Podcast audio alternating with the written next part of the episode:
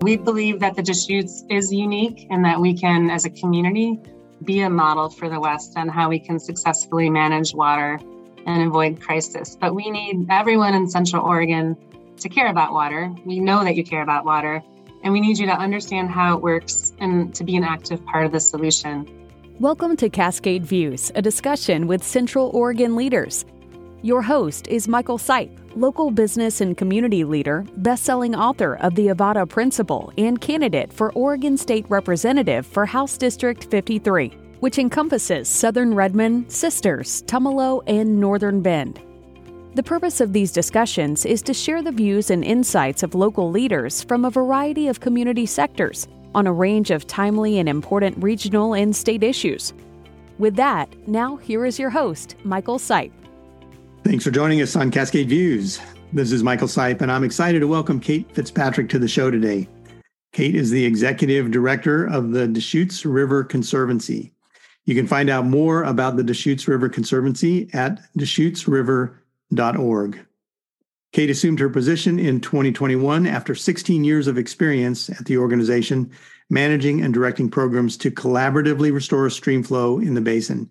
She's skilled in water rights transactions, negotiation, collaboration, and innovation, problem solving around complex issues. She has a degree in geology from Colgate University and a graduate degree in environmental studies from the University of Oregon. She believes in both rivers and in the power of community to work together to find solutions to potentially divisive natural resource issues. Kate's joining us today to talk about the Upper Deschutes Basin and the water issues we're facing, as well as what can be done to best conserve what we have. Hi, Kate. Hi, Mike. Happy to be here today. Really glad to have this conversation. I've been looking forward to it for quite a while.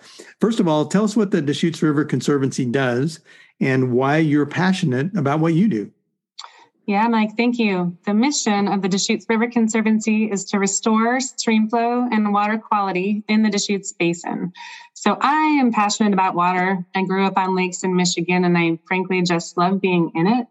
I'm also fascinated by working with all the different interests around water to find common ground because good water and good water stewardship is critical for all of us, no matter you know what our political stripes or interests are.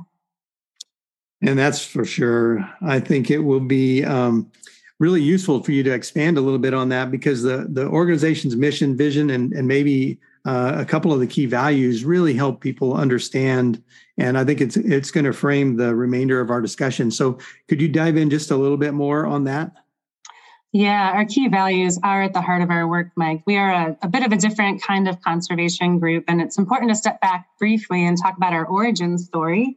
So we were formed by a somewhat unique coalition of the Confederated Tribes of the Warm Springs, who are the Warm Springs, Wasco, and Paiute tribes that have lived and used these waters since time immemorial.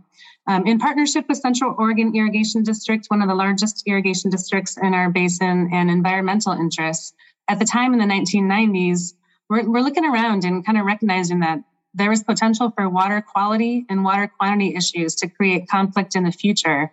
And they were looking around at the end of the spotted owl um, crisis and, and seeing how that devastated some rural communities and wanted to wanted to work together proactively to avoid conflict. So they together formed the Deschutes River Conservancy as an entity that would implement projects on the ground to restore stream flow and water quality, but to do it through consensus and collaboration. So the consensus and collaboration is as important to us as our mission.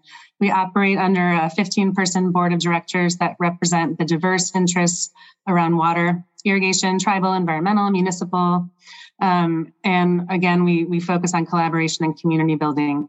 We are also results oriented, really trying to get those projects in the ground. And we like to pride ourselves on our innovation, continuing to move different solutions and strategies forward using voluntary market based mechanisms. so, together, we have restored significant stream flows to our waterways. Uh, well, in the process of, of doing that, improving agricultural operations and helping support our communities. That really is a unique set of values, particularly in an uh, with a topic that's so contentious as this. And so that's one of the things that intrigues me about your organization. I think it's really laudable and uh, and as you noted, pretty unique. I, I think it would be useful to highlight the main waterways or segments of waterways that are the primary focus in the Deschutes River Basin. Absolutely. So we work in the whole Deschutes Basin from the headwaters, which are in Little Lava Lake to the south. Um, hopefully, everybody knows the river runs south to north. It's about 226 miles to the mouth of the Columbia. So we work in the whole basin, but the majority of our work is in what we call the Upper Deschutes Basin, which is upstream of the Pelton Round Butte Dam Complex, um, or what you probably know as Lake Billy Chinook. And this includes the Deschutes River proper, largely from below Wickiup Dam to the city of Bend which we consider the upper Deschutes River, and from the city of Bend to Lake Billy Chinook, which we consider the middle Deschutes River. Those, those reaches both suffer from stream flow issues. We also focus on Whychus Creek near Sisters, Tumalo Creek near Bend, and the Crooked River, which runs through Prineville, all of which face stream flow and water quality issues. That's helpful. Um, you know, we're talking about water and it's a big issue. I grew up in Arizona. Water was a big issue. I lived in California for a while. Water was a big issue. And now, for the last couple of decades, I've been in Central Oregon and water is a big issue. So, give us a little water history of the Deschutes River Basin. And I think for the purposes of this discussion, we're talking primarily about surface water, streams, rivers, lakes, as opposed to groundwater. Am I right? Yeah, we care about both surface water and groundwater, and they are connected in our basin. But really, some of our biggest issues to date relate to major shortages in the surface water world. So, surface water allocations for farmers and the actual amount of water in the rivers. Um, so, let's talk mostly today about surface water. And um, so, just some background you have to know just a titch about water law to have a conversation. And in our state, um, in most states in the West, the state manages the water. And under Oregon water law, the public owns the water. Um, it is useful to remember that Indigenous people stewarded the water long before the Oregon Public existed, and now under Oregon Public um, uh, water law, the, the, public owns the water. Um, but the Oregon Water Resources Department is the agency that manages water rights for the state. And so the state gave water rights away to use the water. And most of this action happened, if you rewind the clock, back in the late 1800s and the early 1900s in an effort to settle the West and, and literally to make the desert bloom. So you had the federal government giving away free land in many cases, and you had the state giving away water rights to be able to settle that land and make it productive. So, in doing so, sort of unwittingly, the state gave out more water rights than there was actual water in the river in the summer months. And this happened all over the state. But in the Deschutes Basin, by you know 19 05, there were more water rights given out than existed in the streams. um, also important to note that there was no thought at the time given to the value of water in the actual rivers themselves. And so the river never had water rights until 1987. So the water rights system operates on a first in time, first in right basis, which means those who got there first get the water first. Those with older, more senior water rights get served first in times of scarcity. So if you are Swalley Irrigation District in Central Oregon, you have an 1895 water right, you are good to go. Um, if you are 1913 priority date, which is North Unit Irrigation District up in Jefferson County, you almost never get your full amount of water from the river, and particularly in a drought year. So in that case, the federal government actually came in again and built storage reservoirs to help shore up that reliability for the junior water users when the river couldn't meet their needs. Those system of reservoirs actually further altered the flow of rivers, creating more challenges for fish and wildlife and river function. That is the backdrop um, of which we're operating now 100 plus years later. So, what are a few of the problems that uh, that we're seeing now as a consequence of that hundred-year-old water policy, or or maybe just in general that we're seeing? Yeah, so we're seeing a system that's not working particularly well for rivers, or frankly, for many farmers right now in our basin, um, especially those with those junior water rights. We're also seeing more frequent and extreme drought conditions, which are exacerbating the existing water supply issues um, our water rights are managed by a system that's over 100 years old, and it's a rigid system of law and policy. Um, and it, adheres to protecting senior water rights sort of at all costs above all other concerns. Um, and in addition, the system is not very nimble. And so it, it is hard to move water around to where it's needed, even when using voluntary incentive based tools. So you've got some. You're working on this um, hard and have been for a while. What are some of the key solutions that you're advocating for to help with these uh, issues? Yeah, Mike. I mean, above all, we're trying to cultivate a, a, stewardship ethic around water across the board, whether you live in the city or whether you're an irrigator or whether you're someone who enjoys the river. From a from a pragmatic solution standpoint, we are lucky to have a lot of actual strategies that will help us solve the problem. And I would put these in two major buckets. One is large scale water conservation, and I can say more about that. And the other is creating more flexibility in moving water around, and that can fall into sort of the, the water banking category. So I'll, I'll spend a minute on water conservation because it's a really important piece of the puzzle here in Central Oregon. Um, important to know that our irrigation water is delivered through eight different irrigation districts by and large. And those districts deliver the water through about 700 miles of canals and laterals that snake their way across Central Oregon. and if you think about Central Oregon's history, we're a volcanic geology and we have very leaky, porous rock. And so these canals were really blasted into volcanic rock and they lose, on average, about half of the amount of water that you send down the canal into the ground. Um, well, that might be good for the aquifer. It's it's not good for the river where the water came from, where you had to take out twice as much water, and it's not great for the farmer who has a hard time getting their water because so much is seeping into the ground. So one of the best solutions we have is actually going in and piping these leaking irrigation district canals. Uh, we have restored significant amounts of water throughout the basin from piping over the last 20 years. And all of the irrigation districts have continued plans to pipe pretty aggressively over the next 20 to 30 years. So I would continue to expect to see um, canal piping projects happening and those projects actually restoring in stream flow to help out fish and wildlife. Um, in addition to the large scale conservation, we are also investing in smaller conservation activities, um, actually on farm. So, for example, if you are a flood irrigator and you would like to upgrade to sprinkler irrigation, we have programs that can help cost share that for you so you can be more efficient with your water use. So, really, we're trying to optimize uh, the most efficient system we can to get that water onto the ground for farmers um, and not losing that along the way into the system and I think uh, I think we'll dive into to the concept of of water trading, water banking next, unless you have any any more. No, that's no, that's that. great. I was uh, yeah, I've heard this this phrase water trading, um, and you mm-hmm. alluded to it, or, or uh, you mentioned the the phrase water banking a minute ago too. But um, yeah, tell us a little bit about this, how this water trading works, and maybe you could give us a little hypothetical example and and illustrate it a little bit. Yeah. So I know that the words water trading, water marketing, water banking, they could mean anything to any number of people. And so I will try to define it clearly here on how we we think about using this tool in the Deschutes Basin. I will start with an existing program we have that is is maybe the simplest version of water banking and, and kind of go from there to the vision of where we're going with this.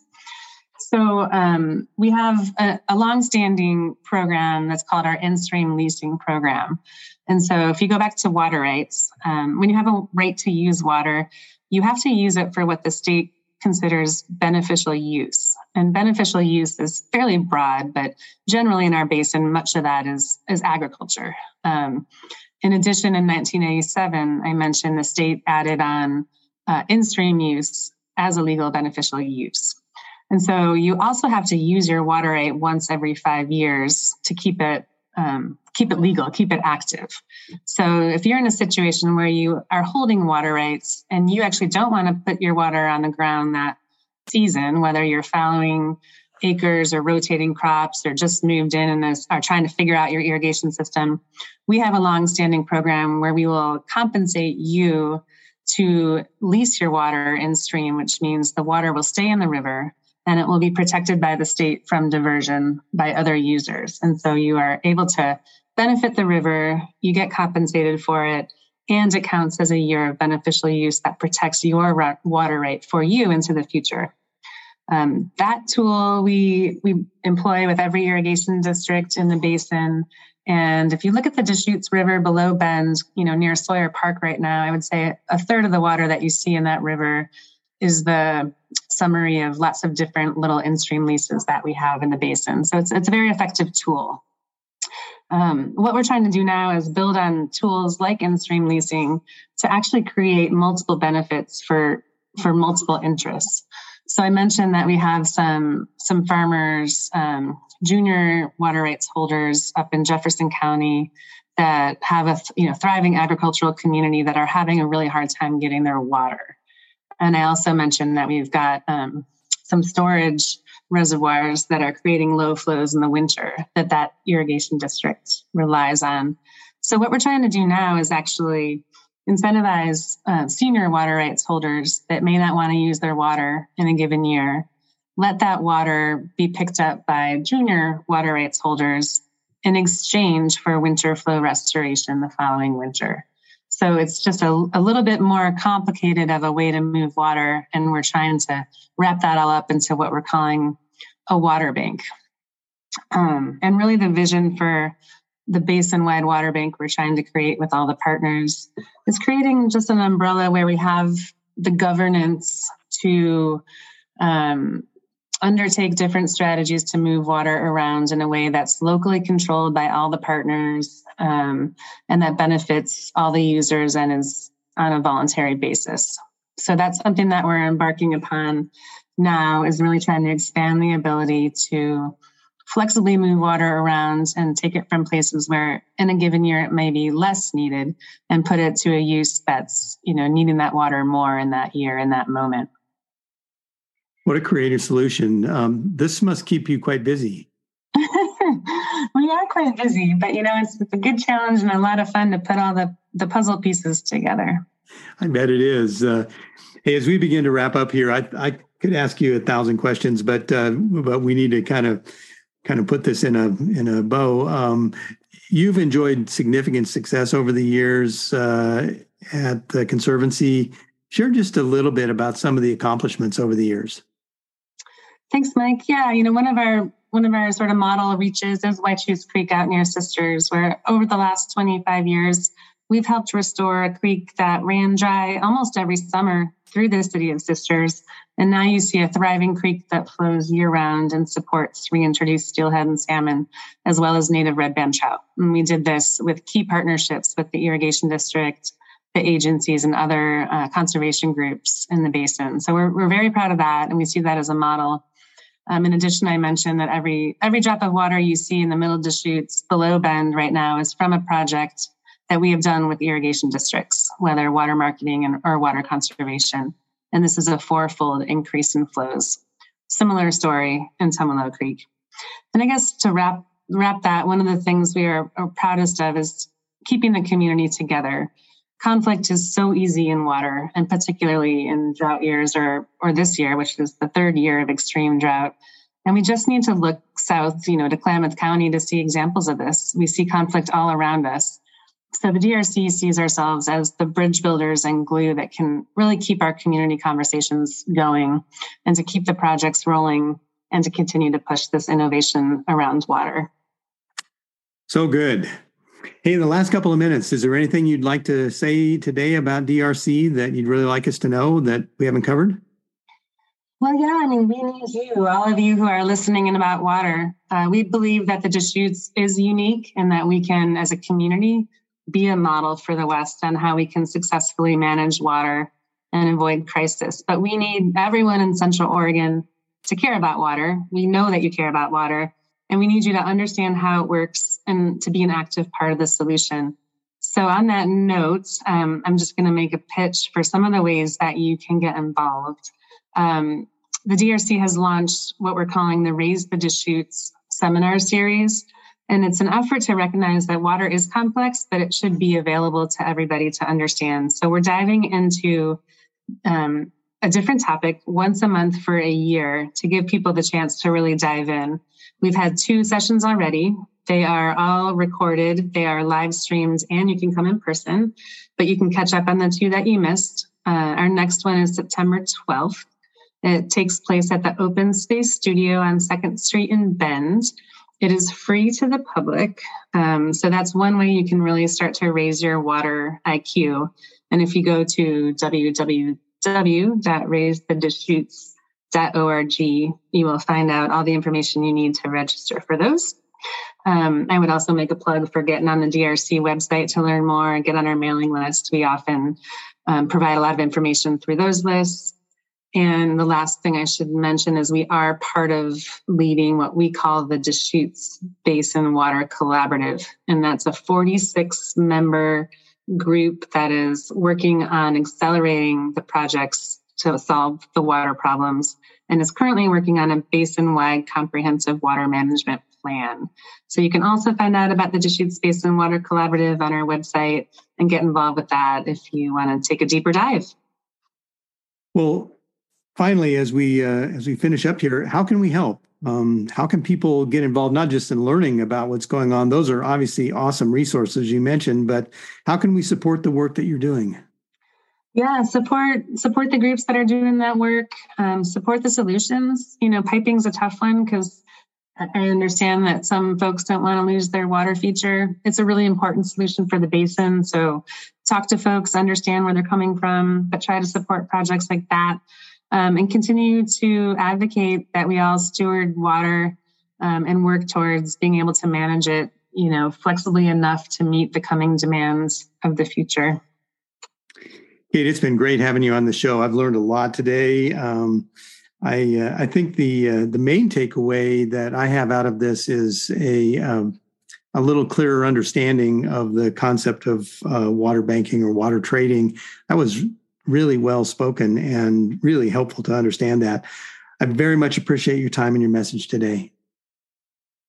Thank you, Mike. Thank you so much for having water on your show.